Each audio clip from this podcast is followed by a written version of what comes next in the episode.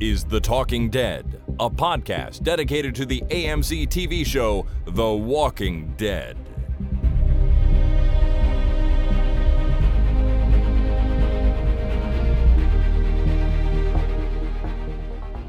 Hi, everybody. My name is Chris, And my name is Jason. and this is The Talking Dead number 470 for Wednesday, February the 12th, 2020. Uh, it's weird. I don't know why that's weird. 470.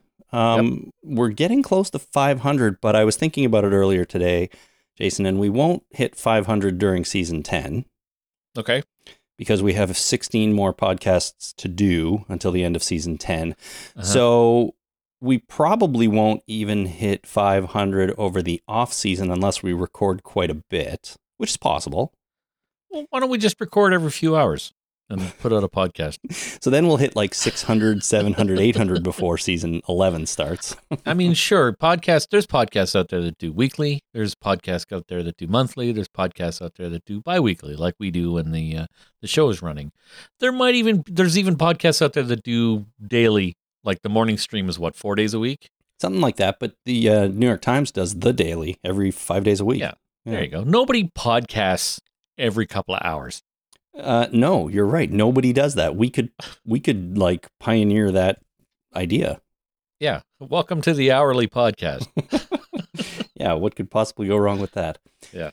Well, I was thinking too, though, if we got our ducks in a row and we recorded up to 499 right before season 11 started, we could celebrate the first episode of season 11 with 500.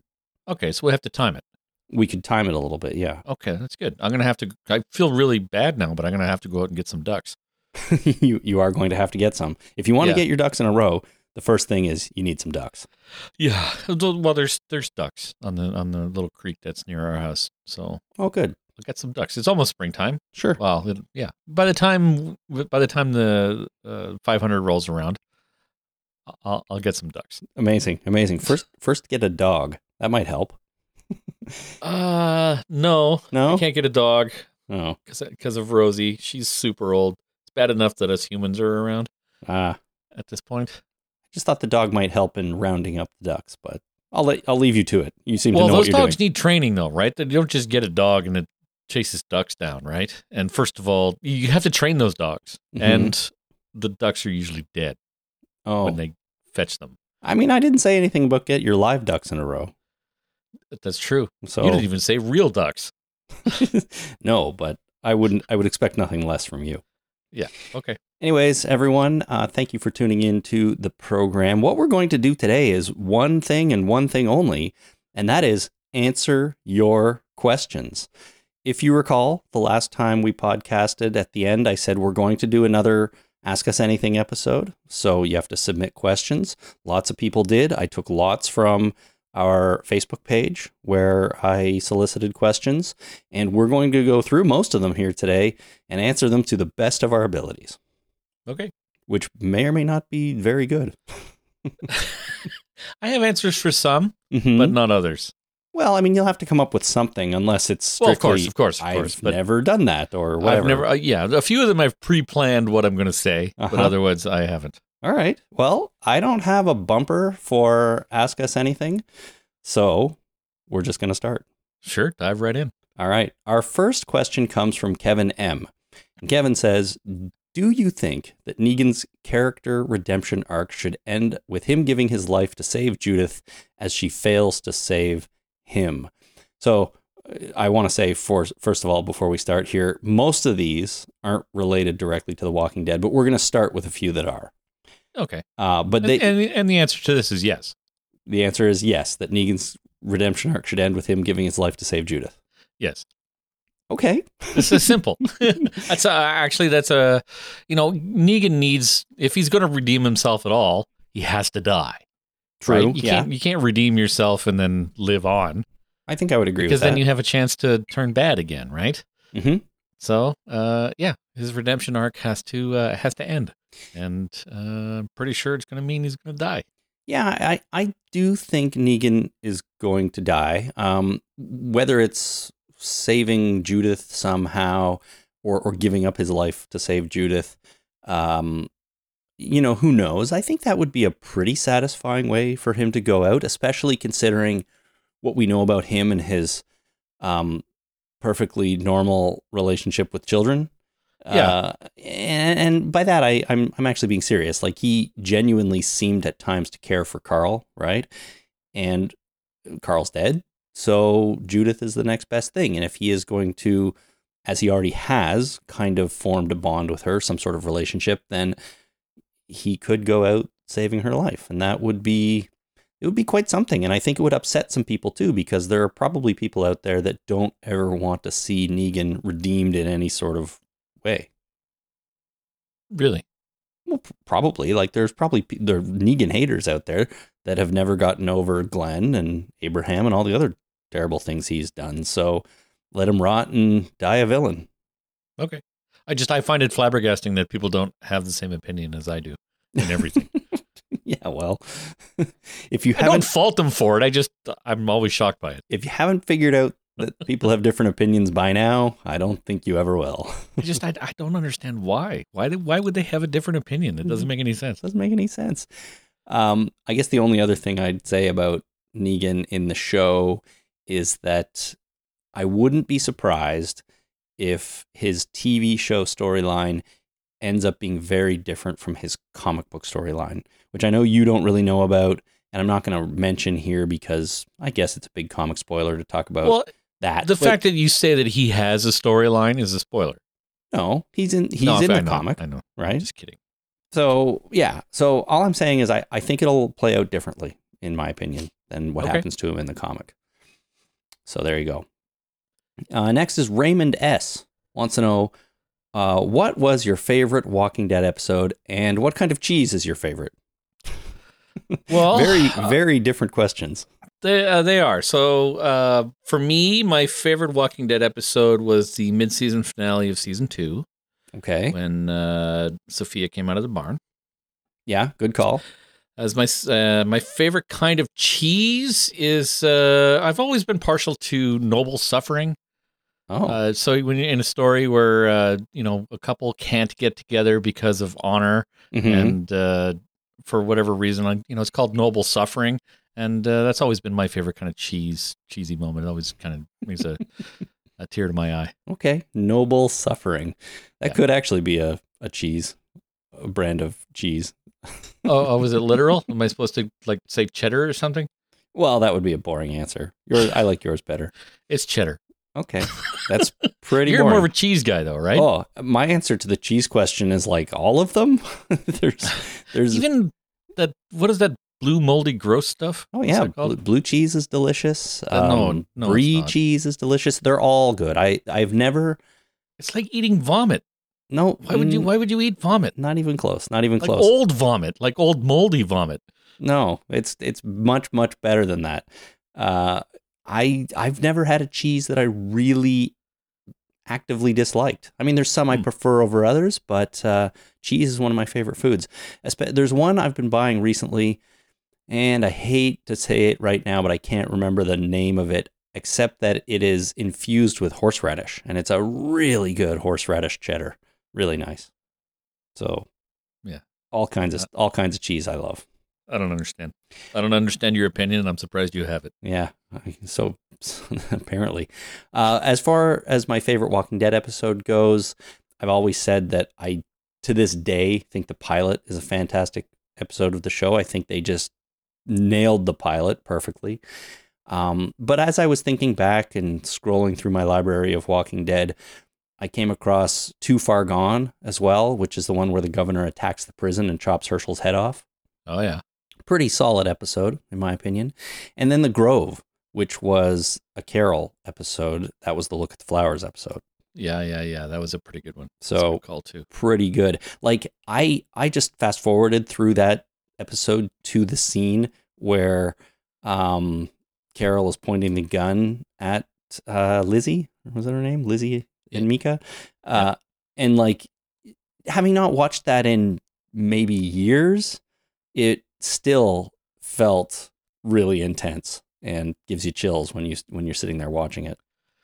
It's weird. Uh, all of our favorite episodes have to do with uh, scenes that are really hard on little girls.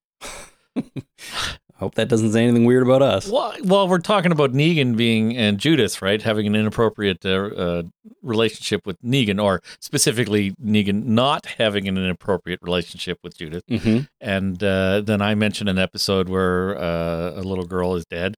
You mentioned the pilot episode where the first thing Rick has to do is shoot this little girl with a teddy bear. Yeah. Uh, and then uh, the Grove where uh, uh, where, where uh, Carol has to kill uh, that little girl. So Yeah. what does that say But Well, this show in general is is pretty rough on little girls. We've known that for a very long time. Yeah, that's true.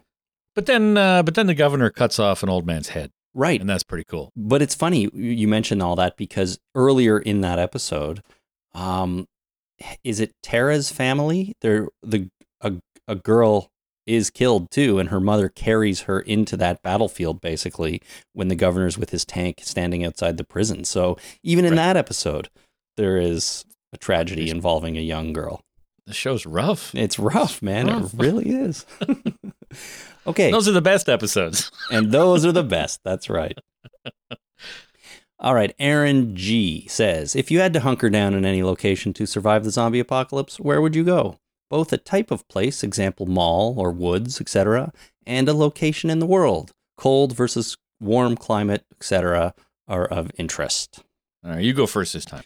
Well, you know, this one, I, I don't know. This one is hard for me because you think cold because zombies freeze and then they can't walk around and then you can just knock them over and, and kill them. But then it's harder to live in extreme cold climates because you can't grow food the same way and it's really cold. So you need to have shelter uh, and warm shelter at that. So there are ups and downs to both of those things. Warm, obviously, you aren't going to freeze to death, but there are potentially lots more mobile zombies around to get you. So I don't know. I don't know. I would probably go for somewhere that's warm in the summer, cold in the winter. like where I live right now. well, speaking of where I live right now, uh, the place I was thinking about this, the place I would go is the Home Depot that's the closest to me right now, Mm-hmm. which is about a kilometer away from my house. And I'll tell you why. Uh, there's a number of reasons that makes it really, really good. Pickering is not very a, uh, it's not really a walkable city. Mm-hmm. You know, people are on the streets walking around, but it's not some place you wander around, and and especially in large large crowds. Everybody drives everywhere. So this Home Depot is there's no residential uh, places close by. There's definitely no apartment buildings. Uh, there's uh, houses are a little bit farther away, so it's not some place where you'd have a whole bunch of people just milling about in uh, in the zombie apocalypse. So low number of people is what I'm thinking, and it's a Home Depot in the same parking lot as a grocery store and a Michaels and a Shoppers Drug Mart and uh, a bed store Mm. and uh, there's there's all kinds of uh, and a there's all kinds of places to get stuff around that area with low population and uh, you know a Home Depot. I mean, geez, the amount of wood in there to burn for firewood is is staggering, or to build a barricade of some kind. Uh, so I think that uh, I would move into the local Home Depot. That's that's pretty good. Um, you know, Home Depot is is a good place to to go because of all the tools too that can be used as weapons. Oh, yeah. Or the building Hammers, supplies. shovels, rakes. Yeah, building supplies to like border up board up doors and windows and things like that. Um, Yeah. That's a pretty good call, and and you're right about the population. If there isn't residential around, the only people that are going to be there is are the people that were there at the time, and chances are they're all going to flee. Like they're not going to all be stuck in the Home Depot and turn into zombies, right? As long as not everybody has the same idea as me, it's like shit. I need some wood now that the zombie apocalypse is happening, or I, you know what, I really need a hatchet. So The only thing about it is you are sort of at risk of looters coming by. Like after it's all gone down and people need supplies, they might Yeah. go on runs to a Home Depot and you're going to have to defend that or make friends with them somehow. yeah, well, I've got some wood to, you know, build some barricades and Yeah. and stuff. So hopefully, I got some time. I like And, that. Uh, And you know, the zombie apocalypse that I want to live in is one where I don't have to walk very far, so Mhm. that's pretty good. And uh, two, uh, I really, really want a lot of people to die, but not me or my friends and family. Mm, good. So I'm assuming that I survived the zombie ap- apocalypse and that my family is, uh, survives the zombie apocalypse, and that I'm able to get you on the horn and invite you and your family over to Ah, my local Home Depot because it's right on the highway, so it wouldn't be hard to get to. I could get there. I, I Yeah. would hope I could get there. Anyways, it's early on. So that we could all hunker down. Cool. Uh, the only thing that uh, they don't have around there is a, uh, a a firearm store. Like, there's no place to get firearms that's anywhere near there. I mean, those are hard to come by in this country to begin with. So It is. I can I can like there's a place out in uh there's a a, sale uh, store and they sell firearms hunting okay. stuff uh out out a bit of ways, but that's pretty far. Yeah, pretty far. All right. Well, I, I like that idea. I'm much more screwed than you because I live in a much more densely populated area, which is all residential. Yeah. I mean, for the most part. And even the Home Depot near me or other big building supply stores are adjacent to apartment buildings or residential. So, really, a lot of people around. So, I'm, Yeah. I'm coming to where you live when the zombie All right, apocalypse so let's hits. make a plan. I don't even have to get you on the horn now. no. So if the zombie apocalypse happens, just head to the Home Depot near my house and I'll see you there. perfect. Perfect. I'll, uh, I'll have the cat. I'll have the car gassed up and ready to go. Excellent. All right, next up, Lisa K wants to know what would each of you choose as a weapon in the zombie apocalypse and why? I think we've been asked this one before, but uh, Jason, have, do you have a new answer or the same one as before? I don't know what the the answer I had before was, uh, but this time it's two hatchets. Two hatchets, like hatchets, one in each hand. Yes, right. Okay, that's pretty good. Um, I'm longboard. thinking weight. oh, Yeah, just Mm. you know, to be balanced. to be balanced. Well, and that, and I don't want to carry anything too heavy because I mean, you can. It's Mm. like chopping wood, right? You you chop wood with a hatchet, you can chop for a while, but if you chop wood with, uh, you know, a, a seventy-five pound uh, axe, not that they make those, but if they did, that'd be hard. It'd be I mean, hard. Sure, it would chop a lot of wood really quickly, but you have to have a lot of strength to carry that fucking thing. Yeah, that's that's very true. So lighter weapon, but still pretty devastating when impacting a human head. That's right. That's pretty good. That's a pretty good answer. I like I like two hatchets. Um, anything for me, you know, anything long and pointy. I I do like the idea of Morgan's staff, although I don't think it would be as effective in real life as it is for No. him. well, it's, it's magic, It's magic, right? yeah. You touch something with it, and it, it has a hole in it. like a magic staff, that'd be great. Uh, but a really, really pointy hardwood staff, I think would actually be pretty effective um, because you can stab from a bit of a distance. Uh, but other than that, you know, lightsaber would be pretty good if I could manage not to cut my own legs off. Which, Well, that's the problem with the lightsaber Yeah. is you really need some specialized training in order to not die because Yeah. yeah, it's it doesn't have the weight of a sword, right? Even even a sword would be kind of problematic for me, I would assume. yeah, But uh, something where you're not expecting the uh, the business end to be completely weightless. hmm I never really thought about it like that, but you're right. It's you're, it's just a handle with light coming out of the end, so it would weigh nothing except for the handle. Exactly. or the hilt. Yeah. So interesting. Anyways, long, pointy, and um, I, it just helps you helps me stay away from the zombies a little bit. Although you do have to have a secondary close-up weapon on hand as well, right? So a hatchet on your belt is probably a good call too. Or a minigun. I could go with a minigun. Six rotating barrels of uh, you know electric death. There you go. I like it. Mounted, right. not not carried. I wouldn't carry a minigun, but I'd mount it somewhere, Somehow on like your, on a helicopter. Shit, uh, uh, an Apache, an Apache helicopter. Now we're talking. That's That'd your- be my weapon of choice. a helicopter. Sure. It's it's not only a weapon of choice, but it's your escape vehicle. Exactly. Yeah.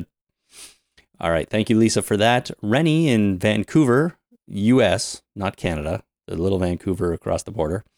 Uh, what's your favorite entry in the zombie genre outside The Walking Dead, including movies, books, TV shows, comics, video games, or anything else that could reasonably qualify as an artistic production? Mine is a tie between The Girl with All the Gifts, book, not movie, and World War Z, book, not movie. So, do you have a favorite non-Walking Dead zombie franchise and or property, Jason? Damn it! I didn't read this question all the way through. My answer is World War Z. Okay, Max, that's fine. Max Brooks. I loved it. It was my first book uh, that I ever got on Audible. Oh wow, that's a long time ago. It is a long time ago, and it was fantastic. I really, really liked it.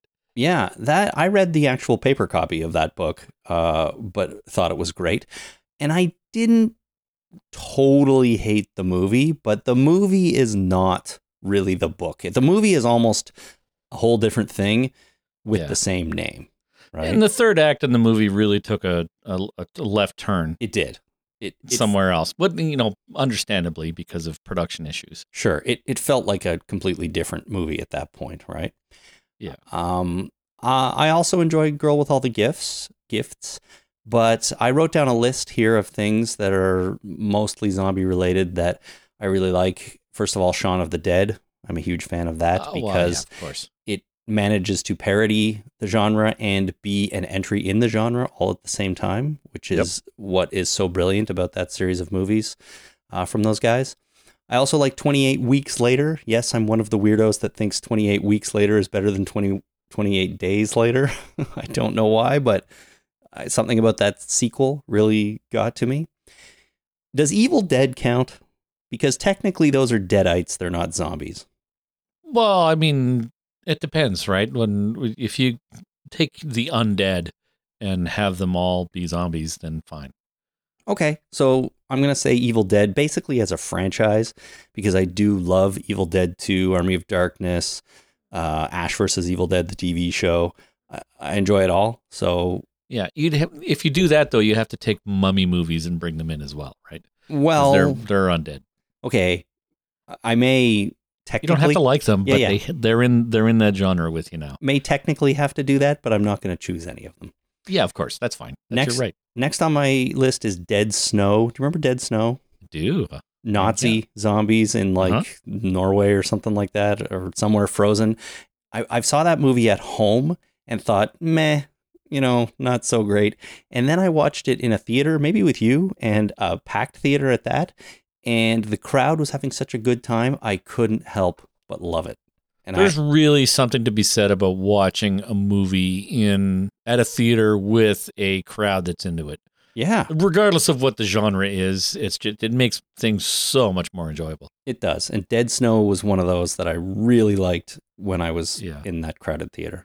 I've seen that movie once, and I'm pretty sure I saw it with you in the theater. That was that. Uh, what was that film festival called? That was the Toronto After Dark Film Festival a number it. of years ago. Yeah. Yeah.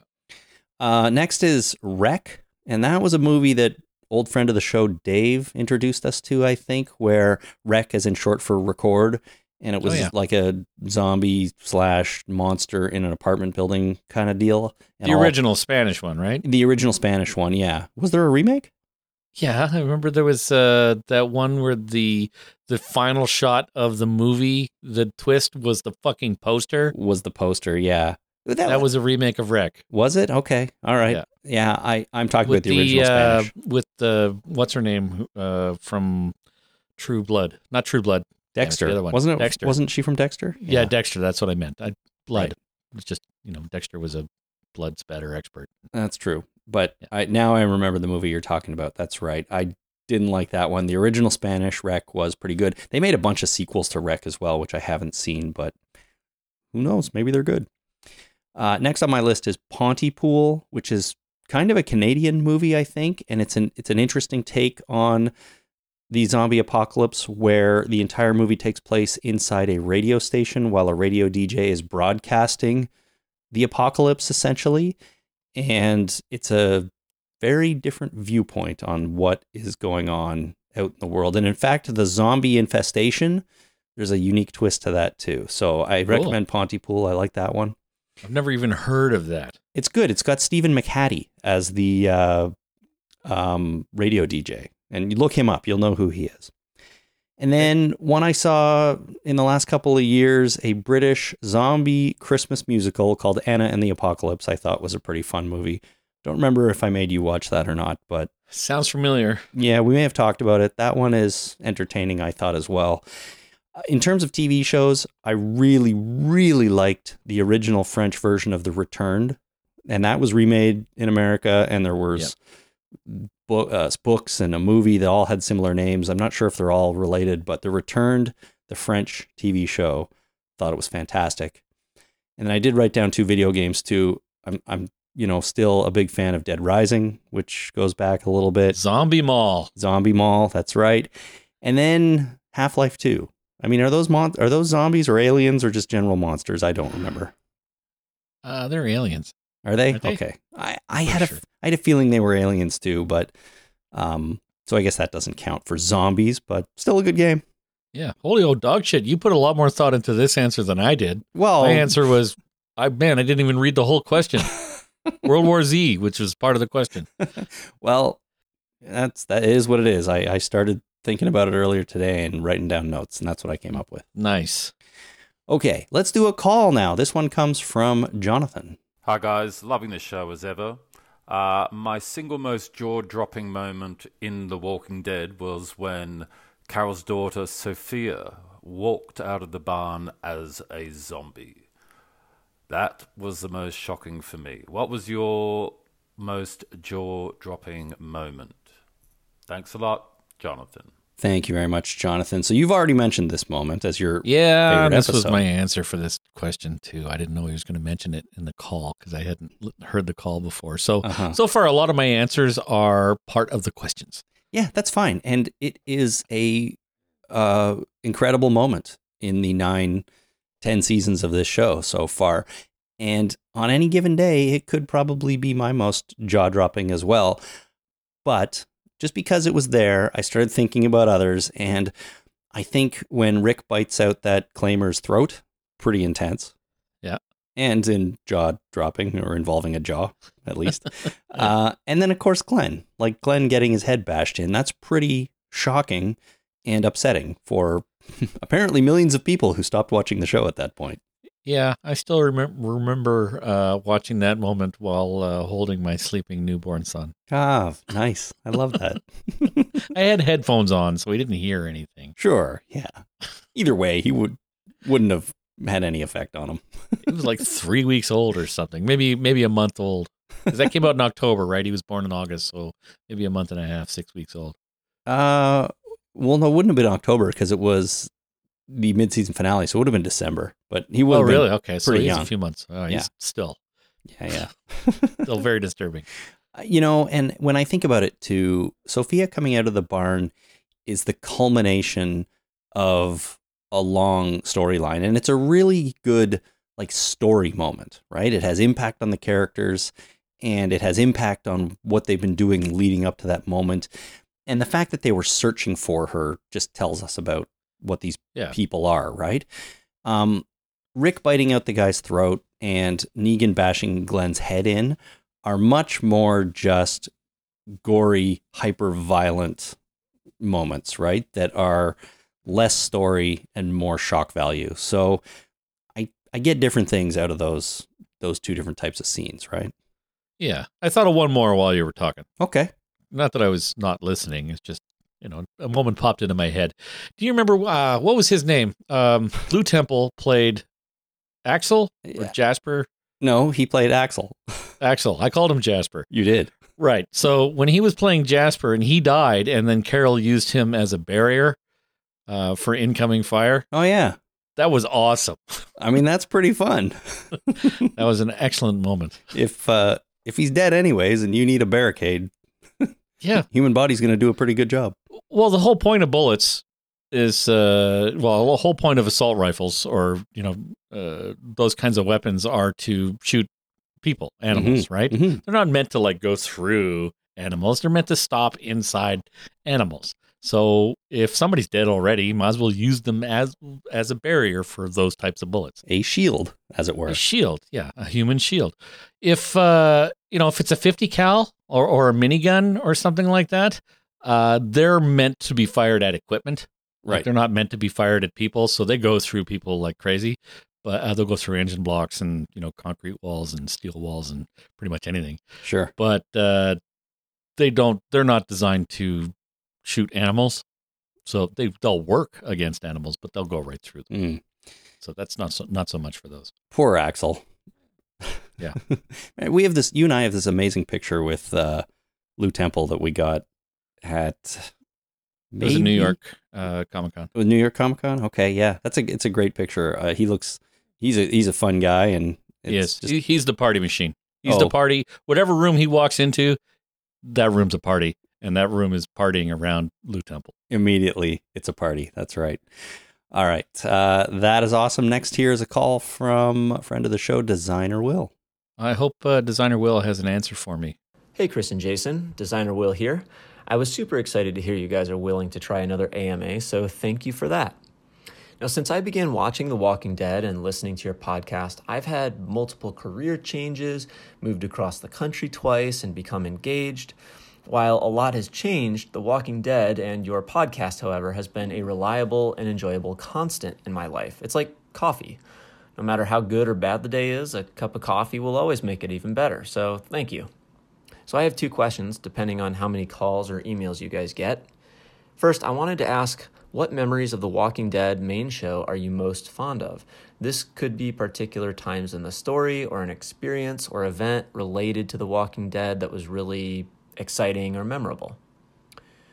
Second, after listening to a wide range of zombie apocalypse related books, I've been introduced to a lot of inventive scenarios, communities, and antagonists. While The Walking Dead has been well written and produced lately, I still wish they'd take even bigger risks with new scenarios. If you were a writer on the show, what kind of communities or scenarios would you have our characters encounter to bring something fresh or exciting to the show? Looking forward to hearing you guys discuss these. Thanks for all your work you put into this, and I'm super looking forward to getting back into the regular program. Cheers. All right, thanks, Designer Will. So the first one, uh, you know, most fond memory of the Walking Dead main show. We've talked a little bit about that, but I can't help but also think about all of the uh, just the the stuff that this show and this podcast has opened up for me. You know, I've met most of the cast. We talked about Lew Temple a minute ago. Since then, I've met lots of the other ones, hung out with them. Um, hey, I don't, you know, I'm not, uh, I'm not friends with anybody, but have experienced some good times with everybody, which has been super fun. And, you know, just uh, interacting with all of our listeners and stuff like that is always super fun as well. Meeting people that listen at conventions all over the world. You know, I've met listeners in London, England, in Atlanta, in Chicago, in New York, um, even out in California. So it's those are the kind of things that I think of when it's like, what are my most fondest memories of The Walking Dead that are outside of the show, right? That aren't something that happened in the show itself. But I mean, do you have anything along those lines? Well, yeah, I know I haven't gotten out uh, and met the public like uh, like you have. I do really enjoy interacting with uh, with the listeners, and uh, listener feedback is probably uh, one of my favorite things.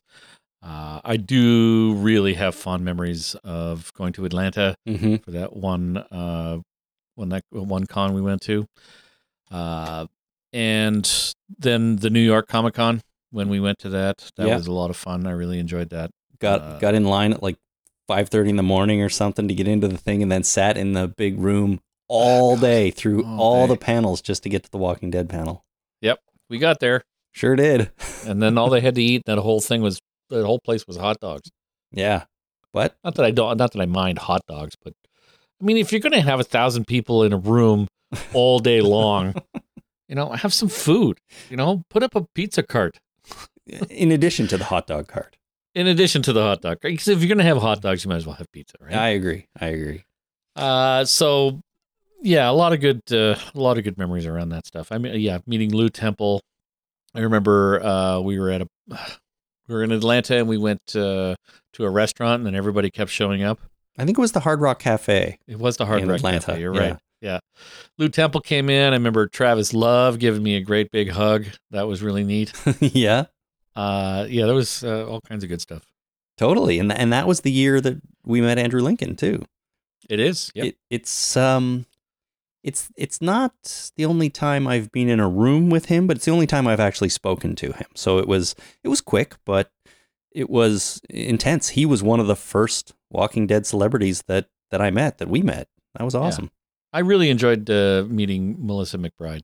Yeah, yeah. I think that was probably my my favorite of the meeting of the cast. She was very cool. Um, uh, when I um, what was it? Oh, I yeah. We, when I met uh, Lauren Cohan, that was great. And then I got a a picture with her and Steven Yeun, and it's Nice. funny because I'm in between them, you know, arms around both of them. And it, it's funny because it looks like Steven Yeun's arm extends all the way behind me and then Oh, yeah. around her. So it looks like he's got this giant arm, which is funny. And uh, as soon as I showed that to someone, I was in the green room with them or something like that, and and uh, I showed the picture to somebody, and he's like, "Oh my god, this is hilarious! I gotta, you gotta show this to Steven. And so we ran over to Steven Yeun and showed him, and it's like, "Look, it looks like you have a, you know, a eight foot arm or something like that." And it was Nice. it was a fun moment, I'll tell you. Good times. So really good times. Uh, Designer Will had a second question about writing on the show and coming up with inventive communities or groups of people or something like that. And I must admit, I that's a harder question because it we've seen a lot of communities. In some ways, they're kind of the same, but in other ways, they're they're very different. Um, and I I don't know what I would do to mix that up a bit. But off the top of your head, have you got anything about different kinds of groups or people we could encounter on the show that would that would feel unique and different at this point? I have two words for you: Okay, water world. Water world. Yeah. So the people that uh, uh, that drive the the sea doos all around the place and the giant tanker ship. Mm-hmm. Uh, yeah, that's we need a community like that. We need to go out into the ocean. Come on. Well, Michonne's on her way out into the ocean right now as we speak, so we might be going there. Exactly. You know? Okay. Well, there. I mean, that's. Uh, sorry for the half-assed answer there, Will, but uh, Waterworld it is. yeah. Well, uh, yeah. I just, uh, you know, uh, if you could survive, like, there's a lot of people on a uh, an aircraft carrier, but if you could get rid of most of the people, an aircraft carrier would be pretty cool. Except you have to figure out how to run a nuclear power plant, right? That'd be that'd be tough. I feel like that would be challenging. You'd end up just drifting around. And uh, Oh, that's that's the other thing I wanted to mention about moving into the Home Depot is that uh, I live new, near a nuclear power plant. mhm. So we've had problems with those in the show, right? or it's you know Fear the Walking Dead specifically. Yep. But uh, I like to think that uh, the Pickering nuclear power plant is a, is a CANDU reactor, and it has a uh, a negative void coefficient. So if you don't do anything, it'll just shut down. That's probably a And- good thing. So that's my hope is that if I if I move into the local Home Depot, that the power plant is not going to go uh, postal. It'll just quietly shut down and go to sleep. Yeah, uh, that's what you want. You don't want it to uh, do anything else, really. Yeah, or you know, there's so few people. I assume. Oh, I don't know how many people work in a nuclear power plant, and nobody's going to tell me, right?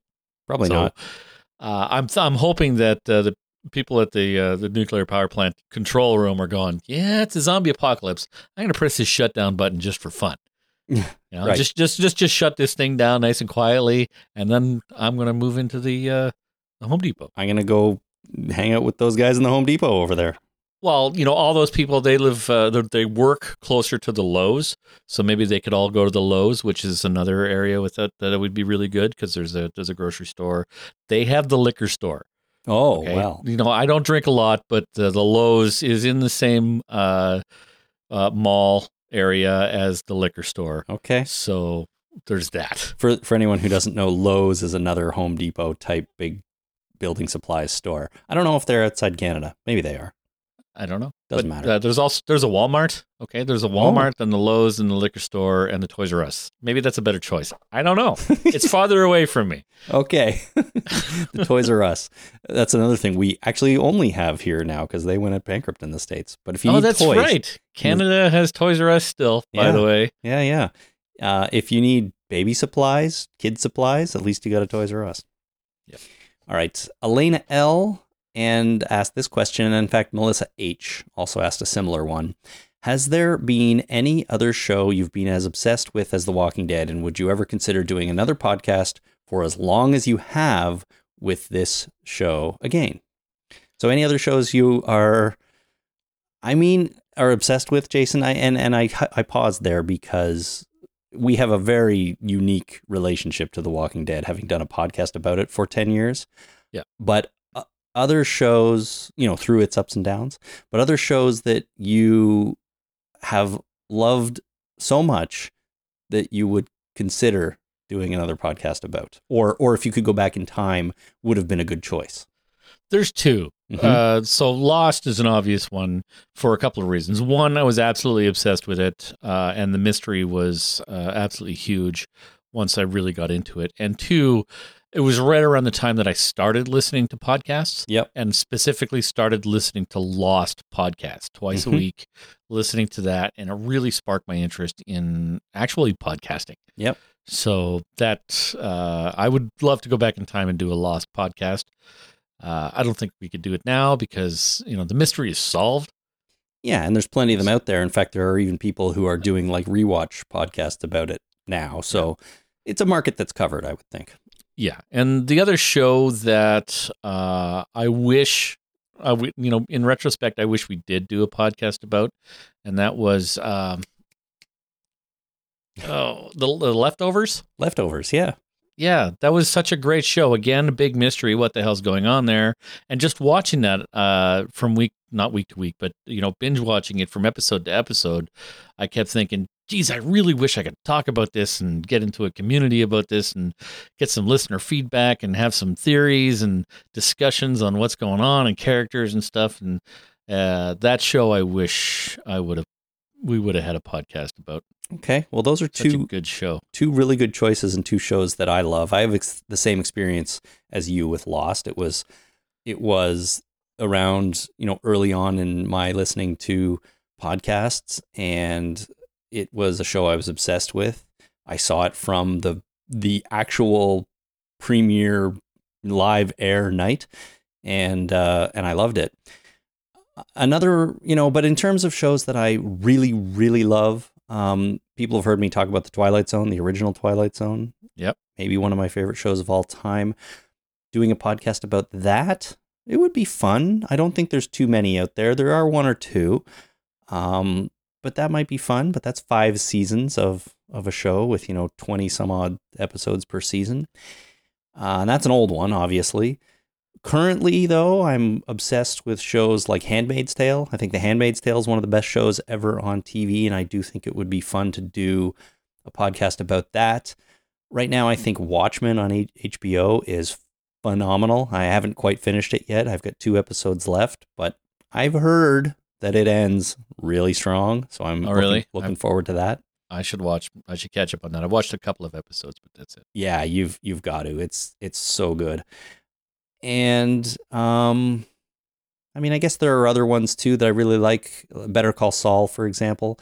Um I don't know that I would do a podcast on that, but just the idea in general of doing another podcast for as long as we've done this one. It's funny because it's hard to imagine uh you know, it's hard to imagine doing this about any other show than The Walking Dead, but that is probably only because we've been doing this about The Walking Dead for so long, right? Yeah, it's it's it's tough. I mean, I don't, we, I don't have any relationship with any other show than uh, than I do with the, the Walking Dead. Right? Not- This- the relationship's pretty uh, intimate. Yeah. Certainly not in the same kind of way, right? It's Yeah. It's like trying to go back and imagine what it would be like if you m- married somebody else, like if you had a different spouse, right? How would my life be different? Well, I don't know. And like would would you would you ever consider getting in a long-term marriage like that? It's like, well, probably, but how can you even imagine what that would be like, right? Yeah, So exactly. it's hard to say. All right, Thomas F. wrote, What did you think about the final issue of the Walking Dead comic? Jason? Uh, I thought it was okay. Yeah. Uh, you know, I really didn't see it coming, but uh, a- after it happened, uh, it made sense. Good. I agree with those things. I, I agree with all of those things 100%. I, Um, I, I have no, I have not seen the or read the final issue. yeah. I stopped at issue 100. They were at one seven, 170 something. Yeah, 176 or 7 or something like that. Yeah. So I've only read half the issues, so I have no idea what happens. But I assume something happened. Yeah. Something did happen. And Thomas, I really liked it. I thought it was a satisfying ending. I I enjoyed where the comic was going. I thought what happened at the end was suitable. Um, and it wrapped it up, in my opinion, quite well.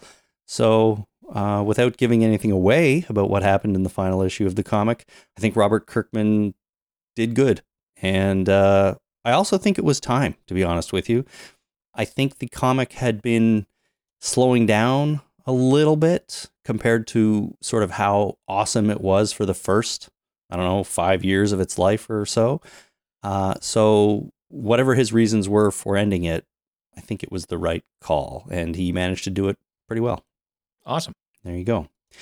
Uh, all right, Shenandoah, what asks, what are your least favorite movies and shows?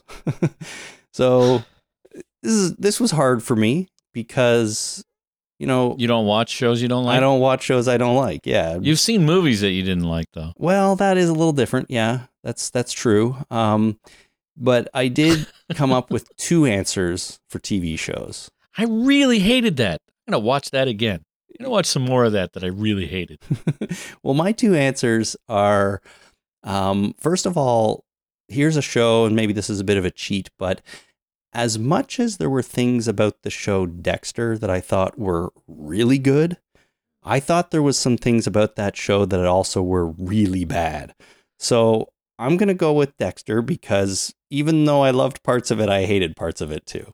Well, not even, you can't, even, you've seen the whole thing. Whole thing, all The whole- what the was whole it? thing. Eight years, yeah. Yeah. What about the season with John Lithgow?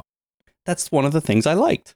And then what about the uh, the end of the season with uh uh oh what's his name that guy that uh, saw right through Dexter from the beginning Uh, surprise yeah. motherfucker That was season two, and that's one of the seasons I hated. I didn't like that season at all. you didn't like that season I thought that character was ridiculous, overwritten. I thought that guy overacted like crazy. And I Oh, and then there was that British chick that was really annoying pardon my tits in uh in that season, season two. yeah Yeah. I don't even remember that. Dexter was dating this British chick that uh, was crazy oh, remember yes, she liked to set fire to things right, of course. Season two of Dexter, I didn't like, and I'm I'm in the minority there, I think. But the John Lithgow season was amazing. Um, I thought the first season was great.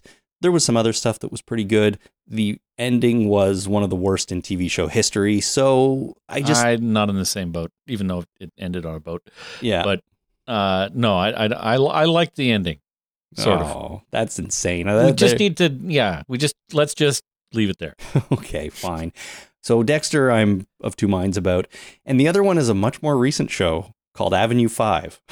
you d- You I see, I didn't mind it. I, d- I I don't get it. It's it's HBO. It's Hugh Laurie, good. You know, HBO, good. Spaceships, good. Olaf, good. Uh, Olaf as guy- Olaf, guy- good. well, yeah. Olaf as a live action actor, Well- I don't think so good. What do you think? You think he just needs to say, "I like warm hugs" more? Would Maybe, that help? maybe I don't know. The show. I mean, it's not great, but it's a um, it's an exercise in the ridiculous, right? It's just a, how ridiculous can we make this uh, premise, right? They're on a ship that nobody knows how to run. Uh, they're doing stuff, and it's just uh, it's all about public opinion, Mhm. and uh, it has nothing to do with reality uh, whatsoever. It's it's just everything about it is absolutely ridiculous, and that has its place in my heart. I, I guess that kind of thing has its place in the world, but I don't see I don't really get what this show is trying to to give me or something like that. It's it just felt ridiculous for the sake of being ridiculous. I had trouble getting through the first episode, and then I did, and then I watched the second one, and it didn't get any better in my opinion, so I don't think I'm going to watch anymore. Yeah, it it it asks a very simple and uh, important question. Imagine, if you will, it's not really a question. Imagine, if you will, that the world is run by idiots that don't understand what they're doing or how things work. It doesn't take a real stretch of the imagination to picture that these days. No, I understand that. Okay. this is just taking it to like uh are they taking it further i don't know but Yeah. they're they're kind of holding a mirror up to uh the the ridiculous state that the reality can be Okay. Well, I think if I want to watch that, I'm going to go back and rewatch Idiocracy because that's that's a movie I really enjoy. i would covers the I just stuff. listened to an interview with Terry Crews where he talks about idiocracy. Yep. And uh, I really like Terry Crews. If I mentioned that before, I don't think I've ever mentioned that before. I don't know. I think he's an amazing human being, and uh, I really want to be like him. okay, he's a cool guy. He's a very cool guy. He's a very cool guy. Do you have any least favorite shows? Oh God, yeah. Um, I feel- mainly, I feel like your list might be longer. it's not longer; it's shorter because I don't watch shows I don't like, and I think I. Sorry, but I think I have a wider acceptance of what I like uh, than you might. Mm. But I really, really hate The Bachelor and The Bachelorette and all its ilk. well, see, I've never seen a single episode of any of that kind of thing.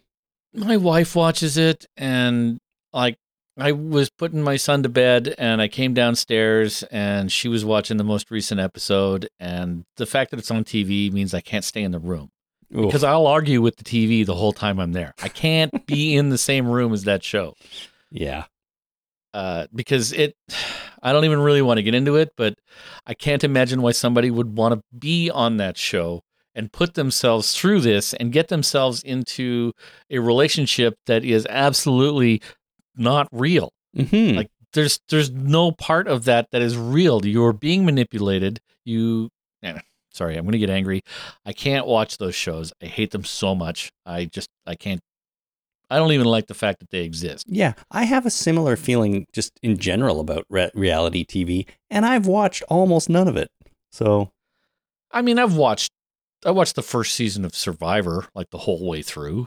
I remember doing that because that was partly partly started the whole thing, right? Of Yeah. that type of reality show. mhm.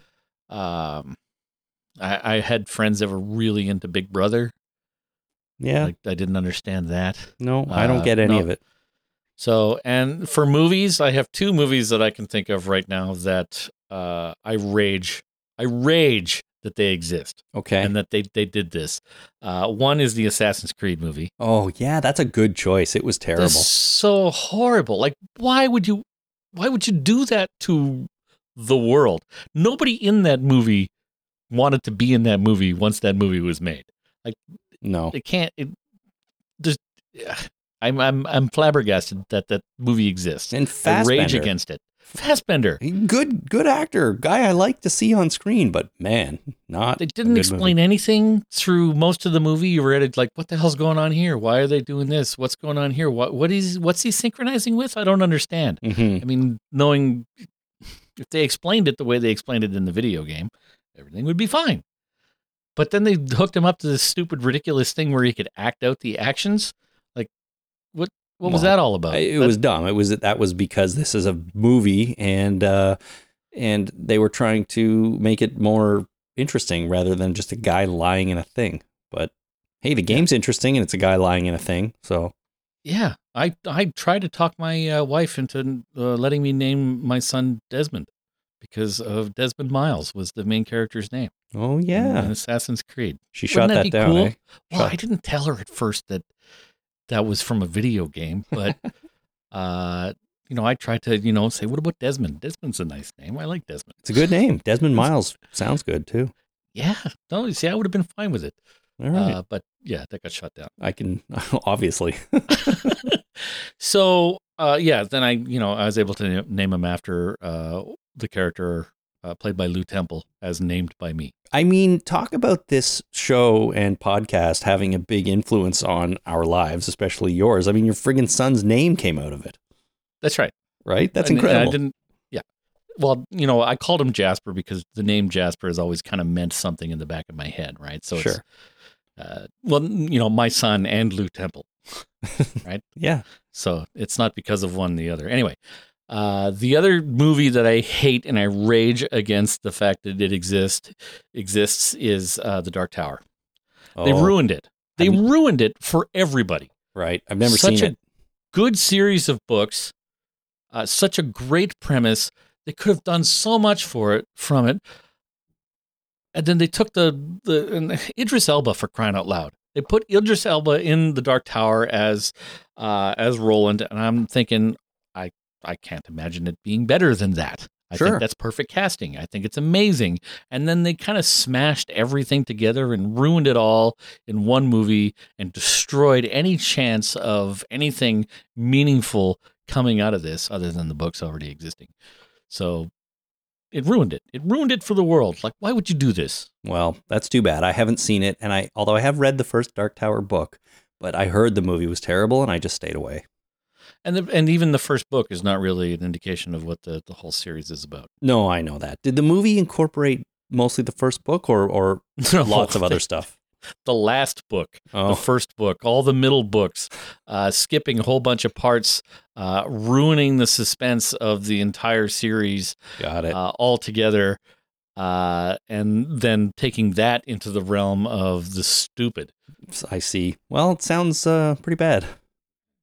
And it it makes me sad for Hollywood in general because you get good actors like Idris Elba and uh, what's his name played the bad guy, uh, Texas guy. All right, all right, all right. Who's that guy? Um, that guy, Yeah, yeah. Uh, they take good Hollywood actors and they drive a dump truck of money up to their house and go, "We really, really want to make this movie," and they go, "Yeah, okay, that sounds great." And they read the script and they go, "This is garbage." Oh well, Yep. I'm in. Dump truck of money Paycheck. outside. Dump truck of money. I got some tax problems. Yeah, Matthew McConaughey, right? Yeah. Matthew McConaughey. That's right. Yeah. Thank you. All right. Well, there, Awful. there you Awful. go. That's too bad about uh, the Dark Tower. I will probably never watch it. Uh, next up, John B writes, "What's your top three TV theme su- tunes?" Well, uh, for me, the beginning of Lost Okay. because it's very simple. Like there's no like uh, beginning opening music like Gilligan's Island. Uh, it's just this noise, and then we Mhm. move on with the plot. Mm-hmm. Good. Right. Good. Good. Uh, the second one is the closing song for uh, WKRP. Of course, because it's uh, gibberish language. Uh, yeah, Or- it's gibberish. And, uh, we actually covered it in the band I was in. We did the, the opening theme song of uh, WKRP, Uh huh. and then we went right into the end, uh, the the closing theme song. It was awesome. That's great. I mean, the story there, right, is that the composer used placeholder words, and then Yes. they just never wrote any real words, so they went with it. Yeah, the the band was saying, "Well, what's this song like? I don't understand uh, what uh, how this song is supposed to go." And uh, so the the composer went in and said, "I want the lyrics to sort of sound like this," and just did a, did a bunch of gibberish. And they're like, "Yeah, okay, that works." Good. Kept it. I love that story. It's amazing. it, it really is. All right, next. Uh, no, that's it. Okay, Um, uh, maybe the facts of life because I Oh, know yeah. all the words. sure. Take the good, take the bad, take them both, and there you have. The facts of life. That's You right. know, you got to grow and show, and I used to know all the words. Yeah. Well, I have WKRP on my list as well. I enjoy that theme song. Uh, bring it back to the Twilight Zone. I think that is a classic TV show theme and unmistakable. Like you can't hear that and not know what it is. Uh, you know, Doctor Who is a is a pretty ubiquitous one too. And then I would say almost anything from what I've watched on HBO, be it Game of Thrones or Westworld or whatever, they have some solid theme music. Those shows. They do. And then, other than that, um, I have fond memories of the Family Ties theme song because that Oh, yeah. was that was a sitcom that I watched with basically my whole family. I mean, I don't think my dad really sat down and watched it much, but my mom, my sister, we watched every episode of Family Ties and loved it at the time. So that theme is one that has stuck in my head for a long time.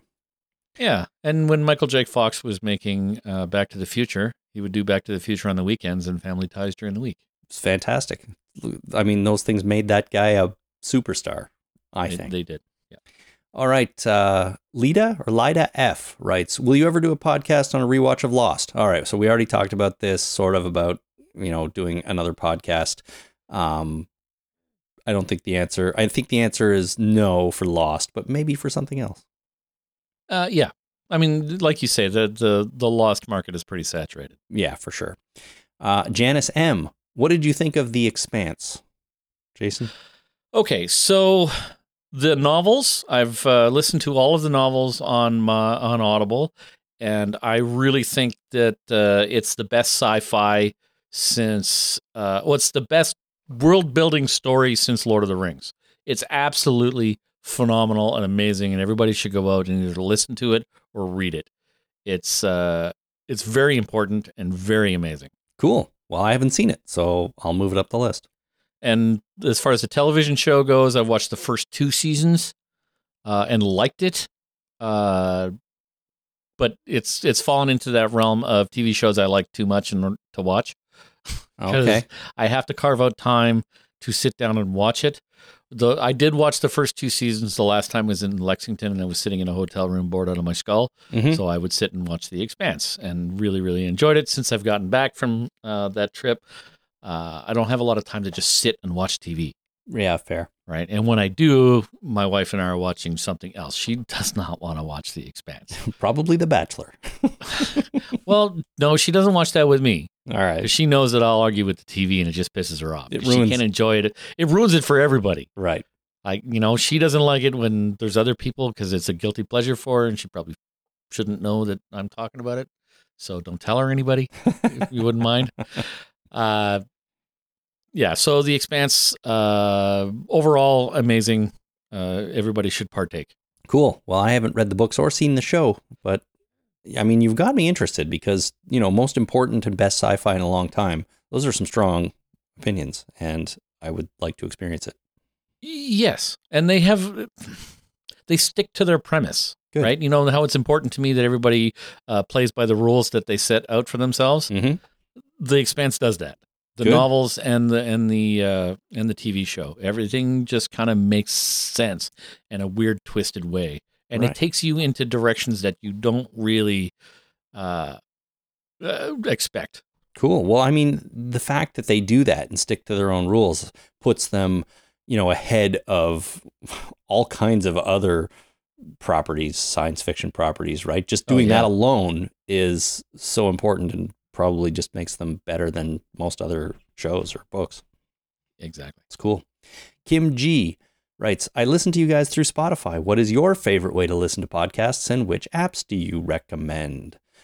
So, my current podcast app is Pocket Casts. I've been using it for a couple of years. It's had its ups and downs, but I'm kind of used to it. So, that's okay. And I do really like it. Before that, I used Downcast for a long time, and I liked that one too. But I changed just because I felt like I needed to try something different. So, um, I did, and right now I'm on Pocket Casts, and uh, that's that's that. Most of my listening is done on my commute to work, which is usually sitting on a bus. Yeah, I, I listen. I use Pocket Casts as well, and I really, really like it. Yeah, it's a good one. All right, And most of my listening is done uh, milling about, milling about. shoveling, shoveling the driveway, taking out the garbage, uh, that kind of stuff. So Do- I doing don't- I don't really dishes. have a yeah, doing dishes. I don't really have a commute, but Yeah, uh, I listen to. Uh, your commute is get out of bed, walk down two stories, sit down at your computer. That's not true. I drive everybody around in the morning, and it usually takes me about forty-five minutes to, uh, you know, by the time we leave the house and I drop Jenny off and I drop Jasper off at school, then I go and get a coffee and Uh-huh. um, through Tim Hortons and drive through, and then get by the time I get home. So it, it feels like a commute. All right, well there you go. That's good. And I'm all, you know, generally I'm all dressed and showered and stuff, so it's uh, not like I just roll out of bed and sit Oh. down. God, that would be my experience if I worked at home regularly. Everyone get- they're off on they go off on their own to school or whatever and I just roll myself down here and start working. Yeah, sit there in your own crapulence, and Yeah. away you go. Exactly. All right, Josh C writes, "Do you think your kids will ever listen to old episodes of your podcasts? Are there any specific things you hope they never find on your back catalog?" I don't know if No. there Yeah, I don't know if there's anything really.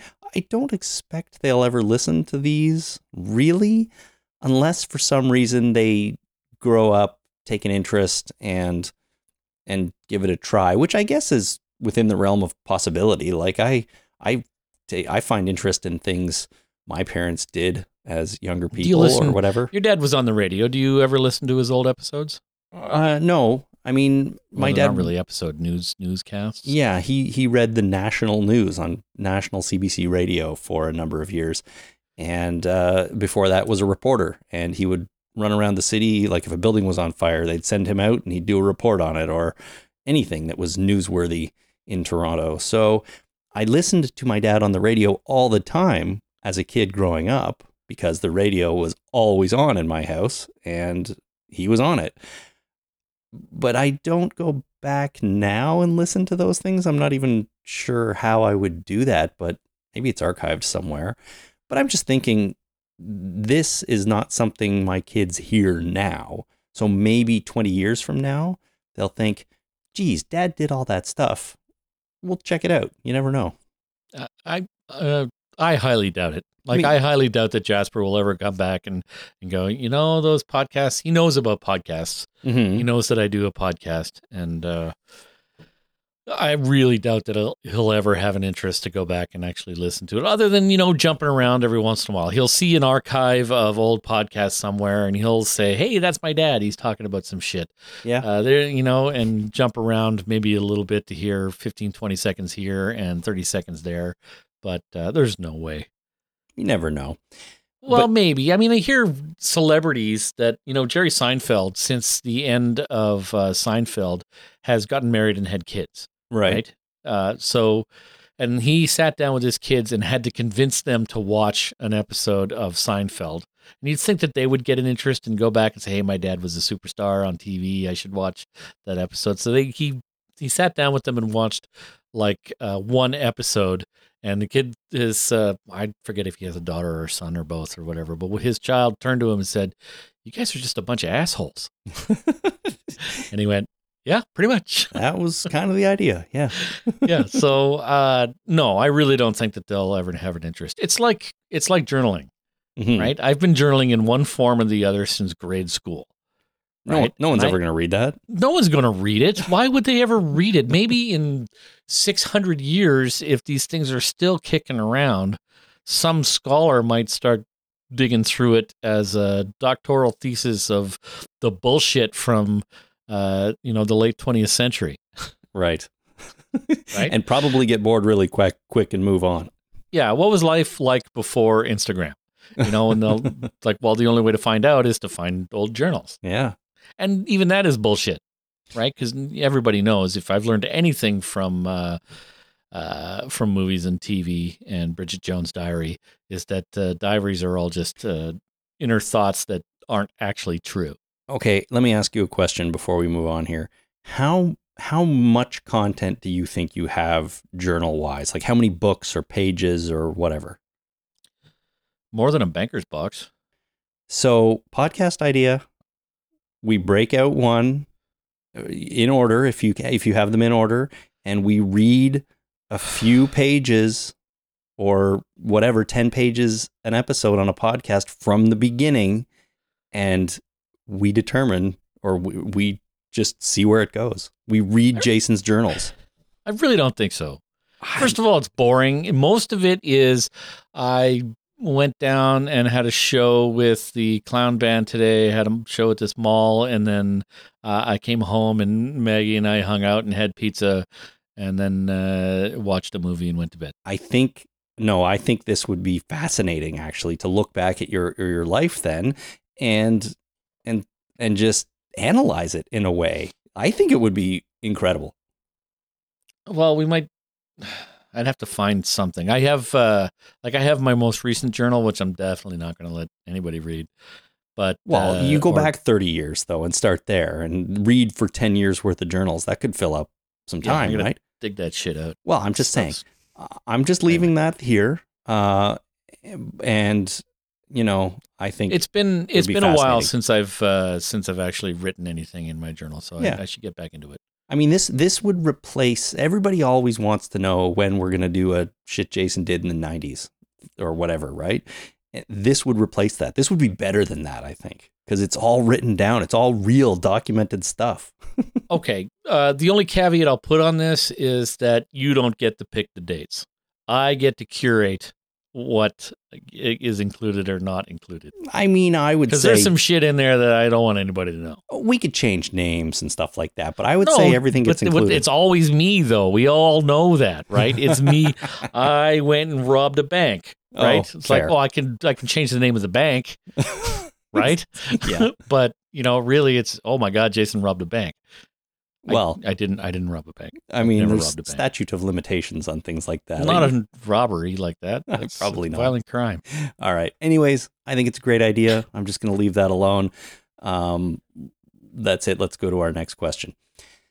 Uh, Deanna S. What is your favorite podcast? Speaking of podcasts, Film sack. Film Sack, movie reviews from Scott Johnson and the crew. Yep. Listen to it every week, whether I've seen the movie or not. I wait for the weekend. Usually comes out sometime on the weekend or a Saturday. Mm-hmm. Every week I'm I'm all over it as soon as it comes out. Cool. That's good. Well, my favorite podcast is also a movie related show, but it's the Slash Filmcast with Dave Chen and the guys. They've been going for longer than we have. They're funny, they're generally intelligent, and they just have an amazing rapport with each other, I find. So, Slash Filmcast for me. Other runner runners up right now that I'm really enjoying are You're Wrong About, where they basically two people go back and look at the events surrounding notable um, you know news making events and kind of reanalyze it a little bit. They they definitely have an angle to everything, but I think they do well together too, and it's fascinating to listen to. Um, one more, everything is alive, where a guy interviews inanimate objects. Oh, and, nice. And of course, somebody plays the an- inanimate object, but of course. there is some brilliant stuff in there. Um, I, I feel like that show's slowed down a little bit. I mean, it's it's not currently releasing new episodes, but but not that's not what I mean. What I mean is the interviews aren't quite as clever as they were at the beginning. The first couple are just brilliant, though I think, and it's it's worth listening to. So everything is alive. Yeah, the couple of runner ups that I have are uh, Small Town Dicks with uh, Yeardley Smith Right. from The Simpsons. She uh, and a couple of police officers from Small Town uh, recount true crime. And it's interesting. I feel kind of bad about this podcast lately because uh, it started off with Yeardley Smith and uh, this other woman named Libby something, but she just kind of disappeared from the show, and I'm not really sure why. And uh, I feel like she got slighted somehow, and I'm not sure what's going on. And there's Oh. too many ads. Oh, it's just- too many ads. It's uh, it's it's tough. Yep. too many ads. Uh, and another podcast that I listen to that I really like is uh, What the Fuck with uh, Marc Maron. Yeah. Uh, he interviews people, and uh, some of them are good. I I pick and choose the people that he interviews because other, you know, I see a name and I'm like, I don't know who that is. Yeah, I, I'm exactly the same with his show. I look at the episode, it downloads, I'm subscribed. If it's somebody I'm interested in, I'll listen to it. If it's not, I'll just pass. So I do that with a few shows. I do that with Chris Hardwick's Nerdist show too. Um, if it's somebody I'm interested in, I'll listen. If not, I just move on. So, Yeah, he just did an interview with uh, Terry Crews, which I thought was uh, absolutely amazing. well, there you go. I think I probably have that one sitting on the phone, so I'll You put it on soon. it. It uh, the Marc Maron podcast is really nice because the first 15 minutes or 13 minutes specifically is just a bunch of bullshit, right? It's either uh, ads or him talking about uh, his cats Mm-hmm. or his upcoming shows and stuff. If you want to get to the interview, you just skip the 13 minutes in. You're golden. I do that every time, to be honest with you. get get me to the content is is what I want. So Yeah. All right. Um, Jocelyn H writes: Since you used to moderate at Walker Stalker panels, what do you think about what is going on with Walker Stalker Con and FanFest? I have no idea what's going on. You're going to have to tell me. Jason has no idea, so I don't really know, Jocelyn, what is what is going on. All I know is what I read on Facebook or on other social media, but it seems like um, Walker Stalker is in some sort of financial difficulties, but I have no information about it. I am not part of their organization in any way, and it has it's actually been a few years since I've done anything at a Walker Stalker panel or, or convention. Um, but you know, the guy who started it resigned. Someone else took over. He then resigned, and there are still things happening on their social media channels. And as far as I know, there are still conventions um, taking place, but they've scaled back a lot. But to be honest, I have no real inside information on what happened or what's going on or what their future is. So I don't know. All I can say is I think it's a huge bummer because I've only ever had great times at Walker Stalker conventions. Um, and that's not to say that everybody else who has had problems with them, and there are many, and uh, I think many of it, a lot of those problems are related to you know not getting refunds and things like that. But again, I don't know anything about that. So, you know, I, I don't really know what's going on. I, I can't imagine that that would be a fun job to uh, to you know run a convention. I, I used to work at a booking agency and like booking three clowns to do strolling stuff at some festival was a lot of work and it's like herding cats. Yeah. I can't imagine having to book a venue and get uh, you know food vendors in there and uh, all the setup involved and the the people to hand out friggin' passes and to and security and then all the personalities and the different booths and all that shit. It just it seems like a complete exercise in hell. Yeah. Like just how to organize uh hell. It just I can't imagine that that would be uh fun. And Yeah. I and uh, I I couldn't do it. I I wouldn't even consider doing it. I would rather I would rather go on the Bachelorette as a contestant than run a, a, a comic book convention or Good. any kind of convention. Good lord. Wow. All right. Well, there you go. Um, but anyways, I mean, Walker Stalker, uh, I I think they're still doing in, one in Atlanta, but I I don't even really know to be honest. Uh, okay, Neil P. Would you consider bringing back the random facts at the start of each episode?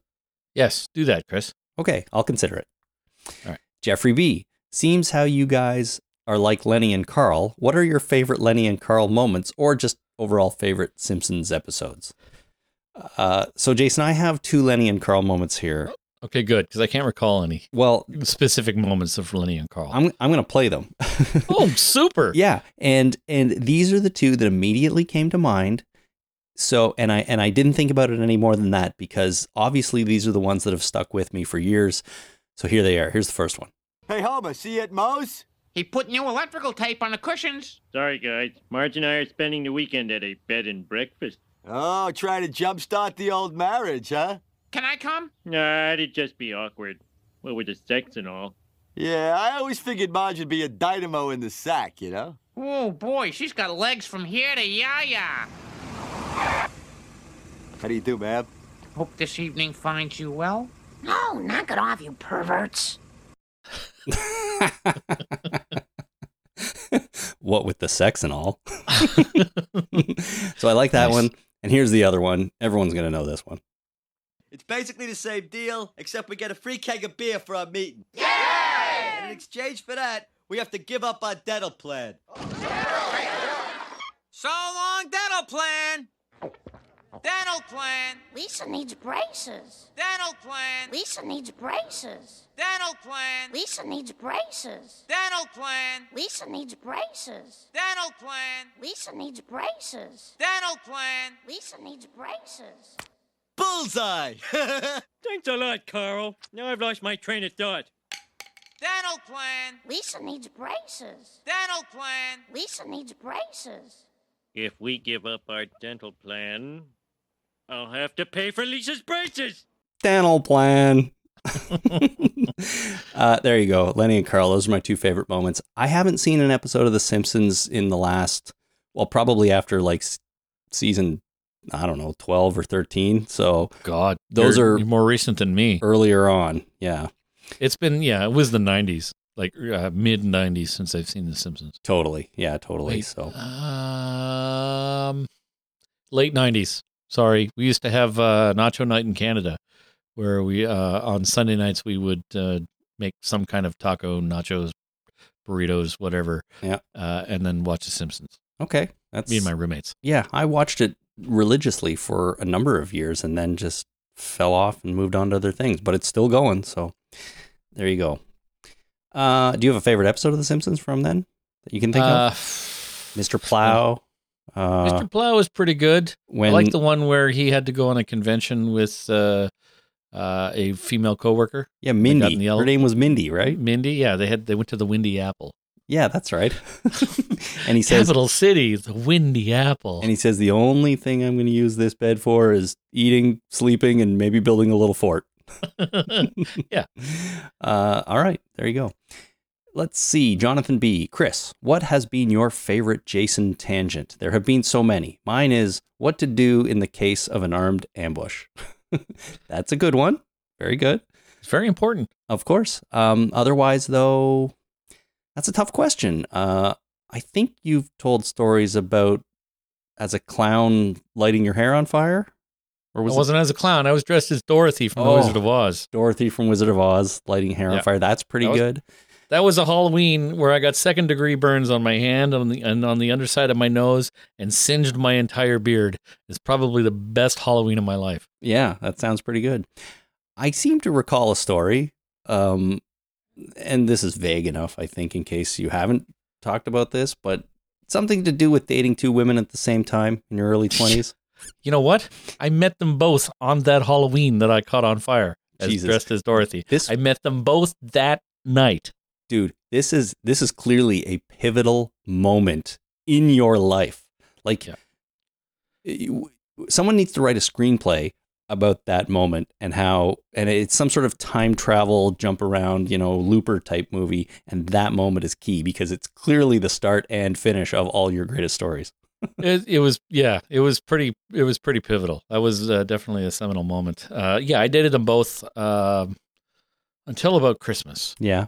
And this the secret was to not well there was two secrets. One was to obviously keep them apart. Mhm. but then uh, i was that's right around the time that the band space elevator uh, we just started right? It was just me and scott as an acoustic duo and we were performing at uh, the horseshoe downstairs at the horseshoe tavern famous uh, music bar in toronto. Uh, so we were performing downstairs and i accidentally told them both about the show and they both wanted to go and they both showed up. Oh perfect Y- Yeah, perfect. So they were both, you know, in the room, didn't know about each other, and I was running back and forth, and they were both getting a little bit annoyed that I was spending time with other people. So uh, I had to do something wild and crazy. I got them both at the same table at the same time. hmm That way, I could control the conversation that was going on. And uh, once I was in control of that conversation at that table, uh, they I just steered the conversation to innocuous uh, topics so that uh, it would never come up that anybody was dating me. you are a genius my friend It's fucking scary. i Fucking imagine scary. and uh, eventually I had to uh, make a choice, and uh, I did make a choice, and uh, it was the best choice and a bad choice, all rolled into one horrible package. Of course. Uh, one other story I know you have involves a seagull and a hot dog, and you may have told that here, but Sausage. Uh, or, well, sorry. Uh, They ganged up on me, those bastards. If you haven't told it on the podcast, we'll leave that for some other day. Let's say that. it was a good story. All right. Adam O wants to know: Will you ever do another podcast on pickle juice? And the way he phrases that question, it sounds like pickle juice is some kind of drug. So you you get high, you do it, you do the podcast while on pickle juice, uh, rather than talking about pickle juice. But I don't really know what he meant. Um, what he's referring to is the time we each took a shot of it to see what it was Yeah. like. It Uh, was delightful. it was pretty good. Yeah, I really liked it. It was, Uh, it was kind of scary good. It was- exactly. It was, one of those, uh, geez, I really probably shouldn't drink this pickle juice. Probably not, but I should leave it for the pickles. we did, and uh, it was fine. I don't know if we'll ever do that on the air again, but it's been a long time since we've done a taste test of any kind on the air. But there's Yeah. been a couple times where we have. So It's like eating pickled potato chips. It's like, you know, it's sort of like it has the pickle flavor, but they're not pickles. yeah, dill pickle chips. I like those. Yeah, me too. Okay, I haven't had chips in a long time. I should get some chips. go get some chips, man. Uh, Andrew S. What are your thoughts on the current Maple Leafs logo? I quote unquote know the guy who designed it. He's a listener to the pod. Wait a minute, Andrew S. Are you telling me that the guy who designed the Toronto Maple Leafs hockey team logo listens to this podcast? Because it sounds like that's what Andrew S. is saying. Toronto Maple Leafs. Oh, listen to that keyboard. I love that clacky keyboard. but to- Uh, because that that would be huge. I am a Toronto native. I am a massive Toronto Maple Leafs fan, and I really like the new logo. I think it is a beautiful mix of modern and classic, and I think it looks really great on the jerseys. Uh, it's one of my favorite logos that the Leafs have ever had. So, Mr. Logo Designer, if you're out there, fire me an email. I want to tell you how great a job I think you've done. okay, so I'm looking at the logo right now, and uh, I think it's fine. Okay, good. I don't really have any opinion on it. I want to know what uh, uh, what Andrew S means by no in quotes. Well, I- do too. I'm not sure what that means. He did. Does it put mean it he doesn't quotes. really know him, or he knows him in like the biblical sense? I don't. I have no idea. Could go either way. Could go either way. Yeah, but uh, I'm just excited that he knows the guy in any way. And So maybe. I mean, it's in quotes, right? uh, okay, you're right. we don't know what's going on now. No could mean he passed him on the street one day, right? Like I, I know that guy. Oh yeah, seen him around. I've heard of him. I know that guy. you know, it's all all part of the inflection. Yeah. So, anyways, that's exciting. I really like it. Really like the Maple Leafs, but they can be a frustrating team at time. Uh, all right. Next up is Matt C. What's your favorite vacation you've each taken? Jason, you have a favorite vacation? Uh, I'm not sure I've ever taken a vacation. you've been to Asia. Yeah, that was for work though. I was there with the band, the clown band. Okay. I never didn't. I don't think I've ever gone anywhere for fun. Never. You're forty something Well, I mean, I've old. been to Ottawa. That's you not fun. I went to. Uh, I've gone to Niagara Falls a couple times. Okay. Uh, we're more of a staycation kind of family. I'm not really sure. I mean, my favorite vacation right now was back in October. I took a week off and built a desk At home in your garage. at home, and I have. I'm sitting at the desk right now, and I fucking love it. Okay. Well, that's that's valid. That's fair. You know, that's what you like to do. Yeah, so that's my favorite vacation. Well, even though I went to this place for work, I really loved Hawaii.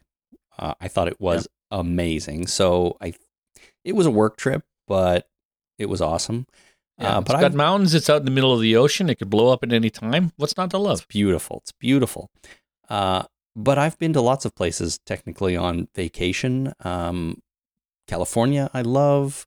I've been, you know, around Europe a lot. Uh, Italy is pretty amazing, but I like everywhere. So hard to pick a favorite, but you know, I just like traveling. So wherever I go, I'm pretty excited about it. Cool. Yeah. All right, Tommy S. What are each of your top five bands of all time? Did you make a top five list? Uh, yeah, ACDC, of course. Mm-hmm. Yeah, and uh, the Doors. I, I was big into the Doors back in the uh, late '80s, early '90s. Yep. I went through a whole Doors thing, had all their albums, listened to everything. Uh, Foo Fighters, Oh, good choice. uh, because Dave Grohl. I, I listened to or watched a, a documentary on. Uh, like I, I liked uh, Nirvana and uh, the Foo Fighters from the get go. Mhm. I watched a documentary on the Foo Fighters, and when uh, uh, Kurt Cobain called their manager and uh, they were looking for drummers, they went through like five drummers, Mhm. uh, and they finally got uh, uh, Dave Grohl as a drummer in Nirvana, and they called him. Kurt Cobain called his manager and said, uh, "You know what? I think I found the best drummer in the world. Yep. He's not wrong. Oh, He's not wrong. Dave Grohl's amazing. Amazing. He is absolutely amazing. And uh, and, just- the, Foo, the Foo Fighters came out of uh, you know the death of Kurt Cobain and uh, you know formed after that. He's just he was working through all this kind of thing. And at the end of the documentary, uh, he said, "I I just kind of did this uh, the Foo Fighters as a uh, kind of a lark after." You know, to try and ground myself after this big upset. And if I'd known I was going to be this serious and take this long, I wouldn't have chosen such a stupid name. That's a great quote. it's such a good quote. I like that. Uh, also, Fleetwood Mac, probably Oh. one of the best uh, bands of all times. And uh, right now, I'm really enjoying the White Stripes. Oh, look at you. That's great. I, th- I think Meg White, like, okay, so Dave Grohl is on one side of, uh, you know, awesome, awesome drummers, and Meg White is on another side of uh, awesome, awesome drummers. mm-hmm. Uh, I really like them both. I think Meg White is probably one of my favorite drummers of all time, and she it's just so visceral Yeah. and raw.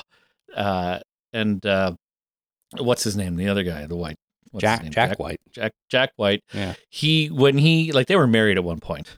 Uh, they pissed around and, and Yep. lied about their relationship for a long time, but they were married at one point and they got divorced. But when they were married, he was trying to uh, write a song and lay down a track or do something, and he got her to drum on it, and he loved it so much he he didn't want her to practice.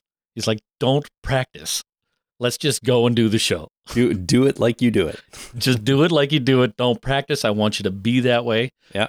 uh, and just it it just it, it speaks to me that just the the, the raw energy that Mhm. she uh, that she has Cool. she's retired from music and lives a quiet life. She's never really good at the spotlight, but yeah, Foo, uh, sorry, White Stripes. One Cool. of my favorite bands right now.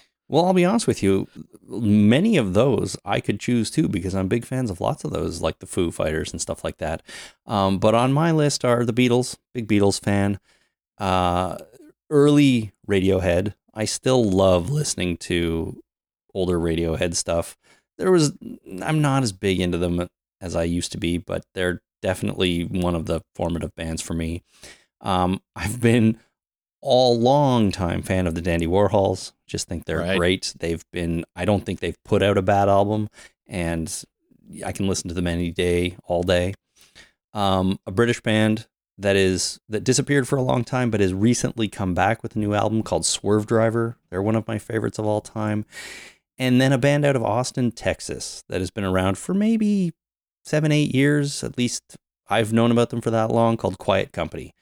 They put out an album called We Are All Where We Belong that is a goddamn masterpiece. Like the moment I listened to it, I fell in love with it and I have never stopped being in love with it. It's one of those things I can put on anytime, all day. I love it.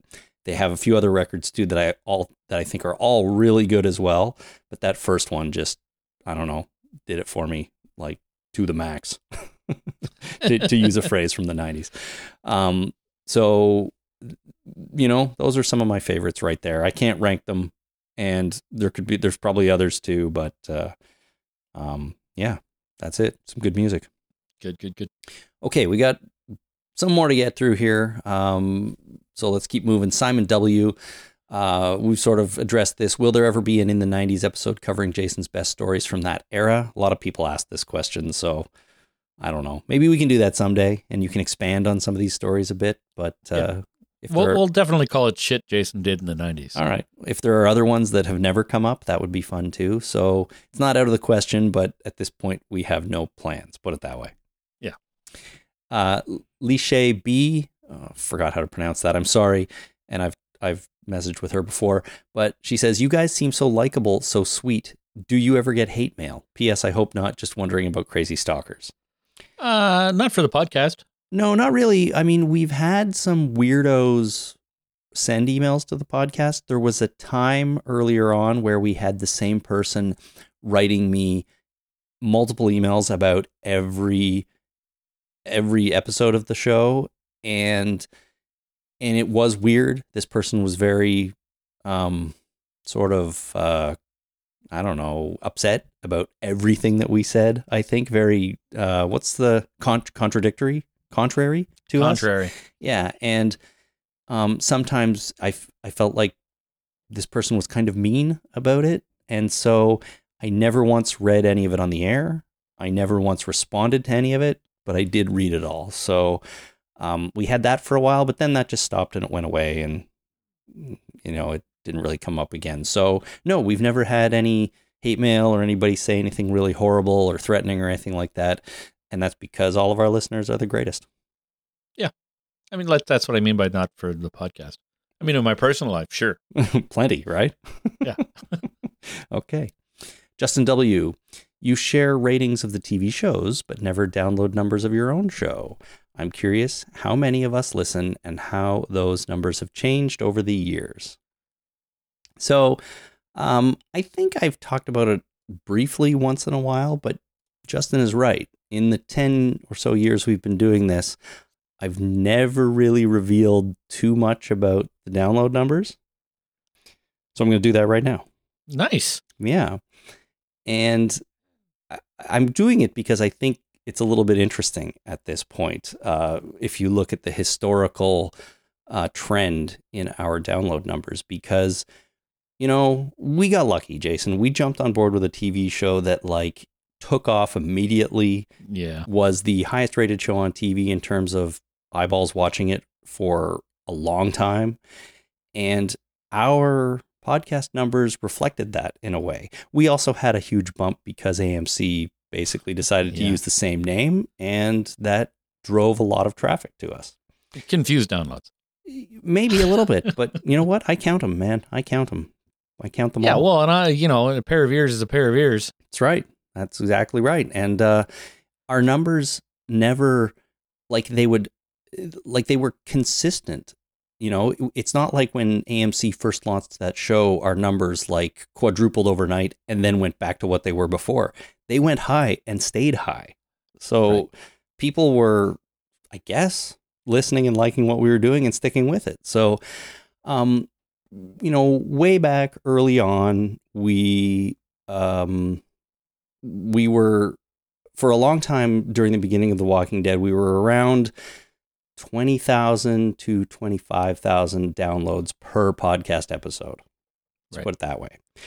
As the show got more popular and millions and millions of more people were watching it, uh, you know, up to 17 million, stuff like that, we spiked way higher than that 20,000. Um, I think our highest downloaded single episode ever, I don't know, the, I don't have the number in front of me, but it's over 80,000, which is massive in my opinion. I feel like It's that's huge. crazy town.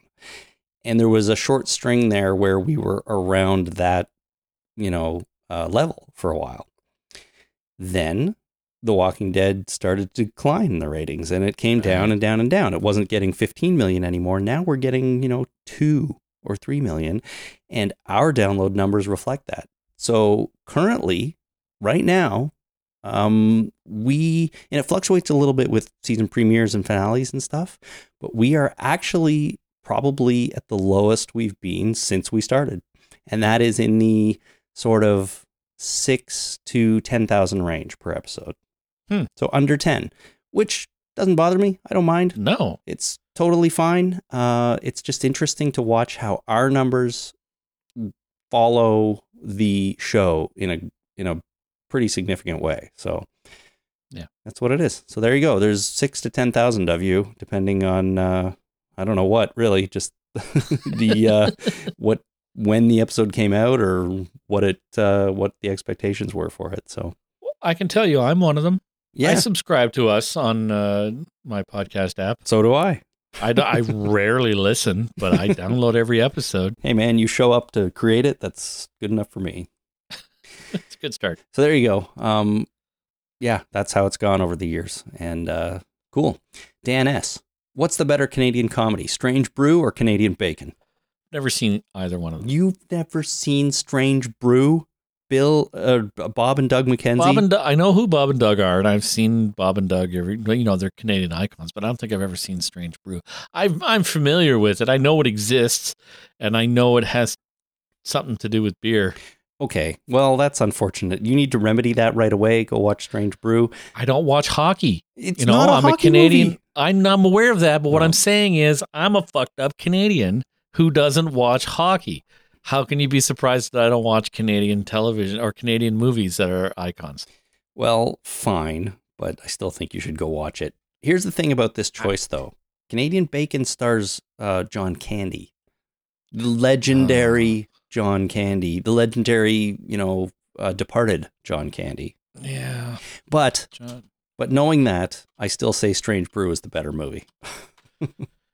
Canadian bacon. So I'm gonna go with Strange Brew, but just talking about them makes me want to go back and watch both.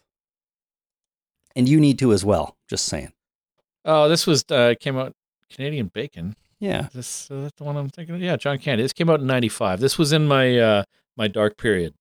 Okay. I didn't have cable. I didn't watch TV. I didn't go to movies.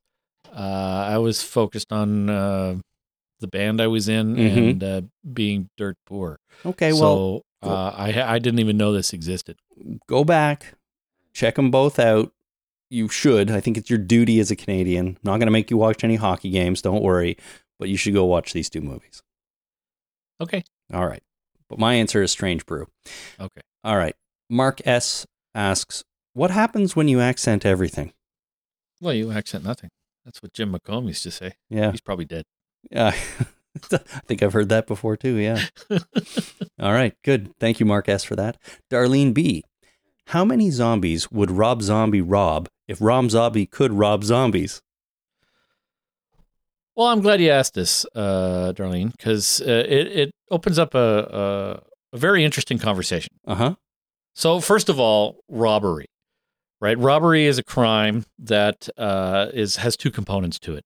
It has uh, taking something from somebody else, theft, but also has a violence or a threat of violence component, and you have to do both at the same time or within you know relative proximity. See, it's not just enough to to take something from somebody. You have to threaten violence. Give me your wallet, or I'm going to stab you with this goddamn knife Okay. right? So that's that's uh, the crime of robbery. So can you rob a zombie? Can rob zombies? So there's a question there. If Rob Zombie could rob zombies, would he? Or how many could he? So can you rob a zombie? So that opens up the uh, you know with the threat of violence. You know, do you walk up to a zombie and say, "Give me your wallet, or I'm going to stab you in the head"? Will that do any good? I'm not really sure. The, the zombie's not going to be like, oh shit, man, this guy's really serious. I should really give him my wallet.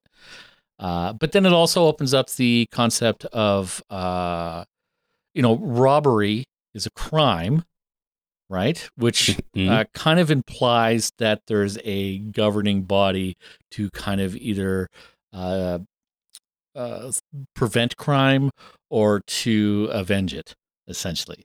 So if there's a zombie apocalypse, I assume that Rob Zombie is robbing zombies in the zombie apocalypse, right? Correct. I would. Uh, you I know- would say that's a safe assumption. Yeah.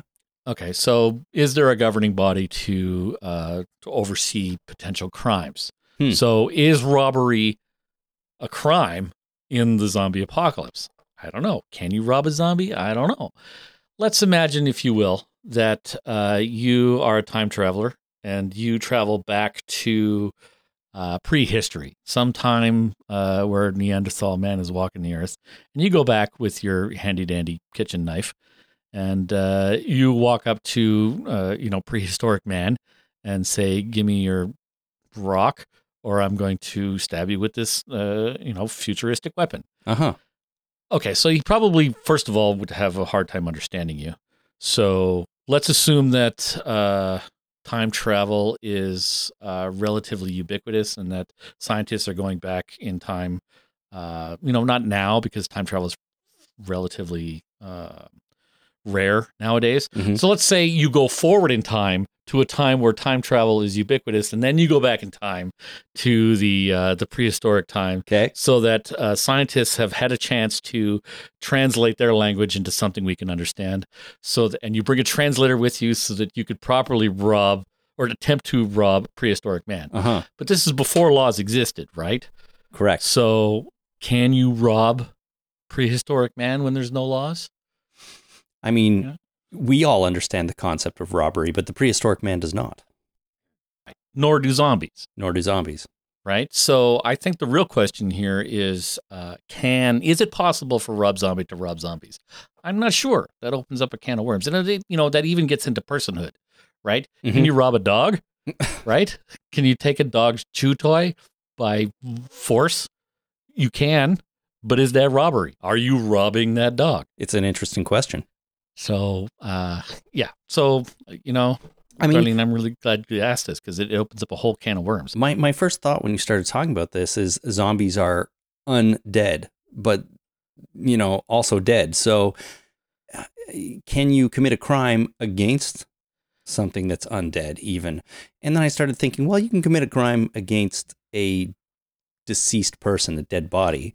But, But is it that- really are they- Are they really? Are they really the victim, or is society the victim? Yeah. Are they the are they agree the aggrieved party? Mhm. Right? If you stab a dead person, you know, what crime are you committing exactly? I mean, you, you are that is a crime. You are committing a crime. Against them? No, Are the, yeah. Are they the victim or did you uh you know, uh, there's probably a crime against uh, you know, doing stuff to dead bodies. well, yeah, desecrating a human corpse or whatever. There is, it is, it's it's more of a crime against what society has determined as inappropriate, right? Yeah. there's lots of crimes like that. But you're right. I mean, this question, can if Rob Zombie can even rob zombies, you have to first figure that out. And if he can, the question is how many. Yeah. So I think the answer would be a lot. Well, so that brings up another question. So uh, let's assume that Rob Zombie is not necessarily committing a crime, but he's you know beating up zombies and taking their shit. Regardless of whether it's a crime or not, let's say he wants to do that. Sure. So, how many zombies could Rob Zombie beat up and take their shit? Uh, how many? uh, You know, basically until he gets tired. I mean, how many zombies are there? Because I think he could Yeah. go a long time. And that's why you know one of the reasons why I was thinking two hatchets rather than a big weapon because you know I'm not as strong as I used to be, and uh, I get tired. Mhm. So Rob Zombie, basically, the answer is until he's tired of it, whether he gets bored or physically exhausted or has enough dead people wallets. Like, what would he take? Yeah. I mean, who knows? Who knows what they're carrying? Well, you, uh, they're not. It's not like they're going to be. Uh, and, and then you take the, you take their money. Is their money any good? Like, why rob a zombie? Like, why? Well, that's a whole different question. There's, I mean, this this could go on. This could go on forever. This is a can of worms, boy. Yeah, there's so there's there's a lot to unpack. Well, I think that was a fascinating discussion and opens a lot of interesting questions about the nature of zombies, the nature of Rob Zombie, and the nature of humanity and time travel. And Darlene B, I blame you. Yeah, yeah. so yeah, Interesting, fascinating stuff. All right, let's go to our last couple here. Cecilia F has some travel related questions and says, What countries do you really want to visit? What countries have you visited? And a best and worst story about said visit. So, do you have any countries you want to visit, Jason? uh, I do. I want to go. Uh, I want to go over to Europe. I've never been to Europe. Mm, I want, I want to go to the south of France. It's I wouldn't beautiful. mind. I wouldn't mind going to uh, Geneva. I wouldn't mind going to the uh, uh, to the Alps. Yeah. Those are all be- wonderful places. I've been to all of them. yeah, see, they, that would be nice. yeah. I've been to Asia. I've been to China, Malaysia, Singapore. Malaysia was fun. Yeah, I that's enjoyed cool. that. I haven't, Uh, I've never been to anywhere in Asia. So that's great. Uh, yeah, the best story from Malaysia was uh, the time I went to, to the Batu Caves. hmm There was a, uh, a whole bunch of monkeys living in the caves, and uh, so I'm standing there in these caves with all these monkeys around who are scrambling for food. Right? They're they're kind of uh, asking people for food in monkey ways, like coming up close to them and you know looking for something in their hands and then taking it. hmm Right? Is that robbery? I don't know. No, no. Right? Can a monkey commit robbery? Or is it just theft? Theft because there's no real threat of violence. He's just taking it. No, and and it comes back to the dog question. You asked, can a human rob a dog? But can a monkey rob a human? It's kind of the same thing, only in reverse. Yeah, it is. So I turned to beside me, right? And there's all these monkeys, and I turned beside me, and about three feet away is a rather large version of this monkey, like just a large monkey sitting on a railing who's looking at me, and he's staring at me right in the eyes. And I realized right then that uh, looking, you know, at a monkey right in the eyes is a, uh, a challenge, right? So I had a choice at that point. I could either uh, continue to look at this monkey in the eyes and him feel challenged, and then we have a fight. Hmm. Uh, and then either uh, he wins and continues to be the leader of this pack of monkeys because he was rather large, and I assume he was the alpha male, or I'd win and then become the leader of this tribe of monkeys. And then that opens up a whole like, do I have to live here now? Do I have to steal people's shit to eat? Yeah. Uh, do the other monkeys steal shit and bring it to me? Does it make Like- you a monkey? And then can you rob a human? I mean, Yeah. Yeah. Uh, so what I did was I looked at the ground and slowly backed away. It's I a- just let the monkey win. That's a good call because of the two scenarios you described, either him winning or you winning, I'm pretty sure one was more likely. Yeah. So I mean, it is. I was a lot younger then, and I was bigger than this monkey and probably stronger. So I could have been the king of this tribe of Malaysian monkeys. Oh, I'm not so But I- sure. I chose not to be. okay. Yeah, well, you know, you know, like, sure, I was bigger and stronger and stuff, but he probably. You're right. He probably would have won out of sheer meanness. I mean, he's a monkey. Yeah. so, uh, well, I have been not all over the world, but I have visited a number of countries in Europe. Um, quickly off the top of my head, the UK, France, Germany, Italy, uh, Switzerland, um, Denmark, Czech Republic, and that might be most of them. Um, I've been all across Canada in every province, in most of the major cities in Canada, and in between. I've been up and down the east coast of the states, the west coast of the states, a little bit in the middle, but not so much. Uh, down to Costa Rica, and that covers most of my travel. I have never been to Asia or anywhere on that side of the world, but I would like to at some point. Right now, a couple of places I would love to visit are Iceland. I think that would be a very cool and interesting place to check out, and Japan. Um, I think I'm, you know, Japan looks like a fascinating, interesting place too. So I would love to go over there. And uh, the Olympics are coming up in Japan this summer, They Jason, are. right? So I work for a company that tends to do a lot of work related to the Olympics. So I'm crossing my fingers that maybe there's going to be an Olympics trip in my future. That would be cool, I think. Yeah. I work for a company that's based out of Japan, Uh huh. uh, and uh, we had to do a whole uh, online security uh, training course on uh, things to watch out for uh, in the lead up to the uh, Summer Olympics. Oh, Just in case people were trying to, like, there, there would be, there might be potentially people trying to break into networks in order to uh, do things around the Olympics. And since we're a Japanese based country, uh, company, uh, we'd have to, there was training around uh, how to look out for uh, and try and do your part in to prevent uh, network uh, security issues. oh, cool. Well, there you go. But you've never been to Japan. I've never been to Japan. I Oh. speak a little bit of Jap, well, not a little bit, but I know like four phrases in Japanese. That's a little bit. Yeah. Haisha-san wa nansenshi desu ka? I don't know what that means. How tall is your dentist? Oh, it's important information to have. Very good. Yeah. Uh, but that, I mean, there you go. So that about covers it. Yeah, I'm hoping to go to Iceland someday. That would be fun. Yeah. Final question of the night. Jason Orcutt O writes, "Why is Canada better than the USA?" And I think we all know the answer to that. It's pretty obvious to me. It's the Canadian bacon, Uh, could be the movie or the food. the food, the food. For me, it uh, you know I mentioned that uh, I work for a, a Japanese company, but when we were uh, the company I worked for was purchased by uh, you know this Japanese company, but it was purchased by the American division of this company. hmm So uh, what happened was the uh, the meeting of the cultures of these two businesses. Uh, uh, the one thing I found that was uh, difference a difference in business philosophy between the Canadian company I worked for and the U.S. version of this Japanese company, and it was around uh, you know Canadian companies I find uh, do their best in order to make the most money and to uh, uh, to be successful. hmm American companies want to crush the competition. Oh, interesting. And that was uh it was kind of a wake up call for me. Like I always kind of knew that in one way, but then in internal business discussions, they would talk about it. Hmm. You know, not just being successful, but beating the other guy.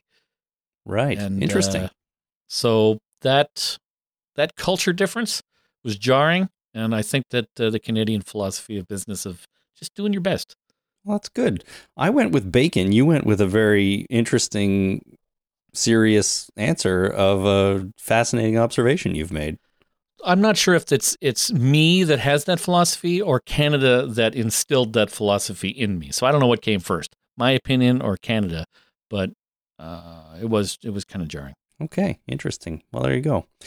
Uh, and that is it, everybody. Those were a lot of questions. I hope you found that fun. I found it fun. It is fun to answer stuff like that.